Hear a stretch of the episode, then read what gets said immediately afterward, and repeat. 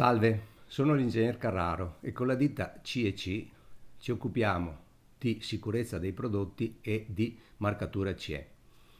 Oggi vorrei parlare della sicurezza dei giocattoli. È un argomento che sicuramente interessa a moltissimi di noi perché o con i figli o con i nipoti o addirittura con i pronipoti siamo coinvolti nell'interesse della salvaguardia della salute dei bambini.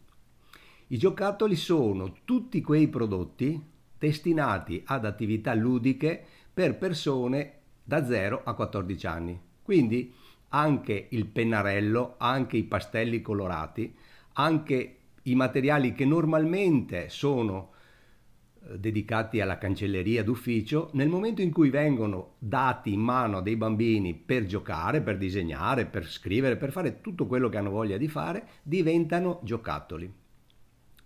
Può sembrare strano, in realtà non è così perché la sicurezza di questi prodotti deve essere in ogni caso garantita e quindi i criteri con cui si rendono sicuri i giocattoli sono simili, se non addirittura identici, a quelli con i quali si rendono sicuri gli stessi prodotti per altre destinazioni d'uso.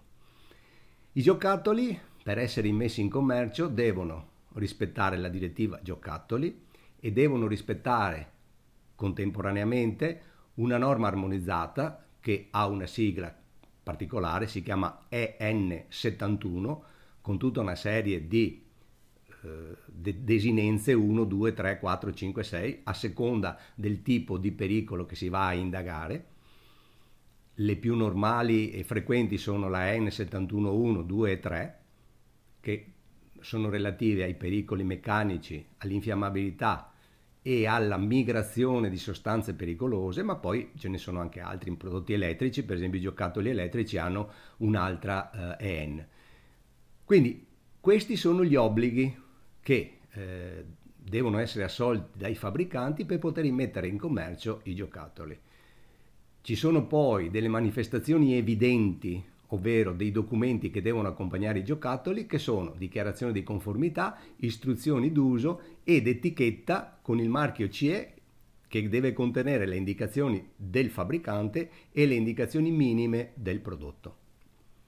Attenzione, dovrete sempre verificare o dovreste verificare sempre al momento dell'utilizzo la presenza di queste tre componenti. Ripeto, istruzioni d'uso in italiano, perché siamo in Italia, dichiarazione di conformità sottoscritta dal legale rappresentante, quindi non da soggetti cinesi o australiani o americani, sottoscritta da un soggetto europeo, etichetta con il marchio C E che riporti il nome di chi è responsabile della marcatura, quindi ribadisco soggetto europeo. Se vengono da un paese extraeuropeo ci deve essere scritto Made in Cina, Australia, eh, Nuova Zelanda, Stati Uniti, non ha importanza, ma il nome del soggetto presente in etichetta deve essere un soggetto europeo, rintracciabile quindi con indirizzo completo.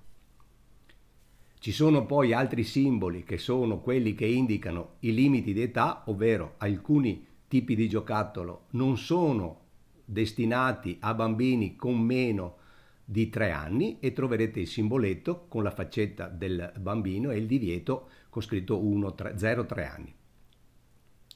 In realtà è difficile comprendere, avendo in mano solo il giocattolo e avendo anche quei tre documenti che io ho indicato, se il prodotto è sicuro. Quindi rivolgersi a rivenditori noti, a prodotti a marchio conosciuto, e comunque a negozi che si possono ricontattare in caso di problemi è sempre preferibile piuttosto che acquisire i giocattoli in maniere diverse.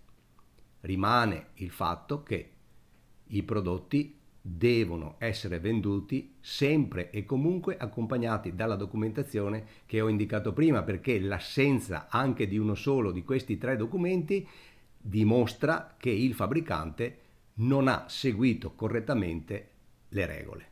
Quindi attenzione, non prendete le cose alla leggera perché i giocattoli possono essere molto pericolosi per i bambini.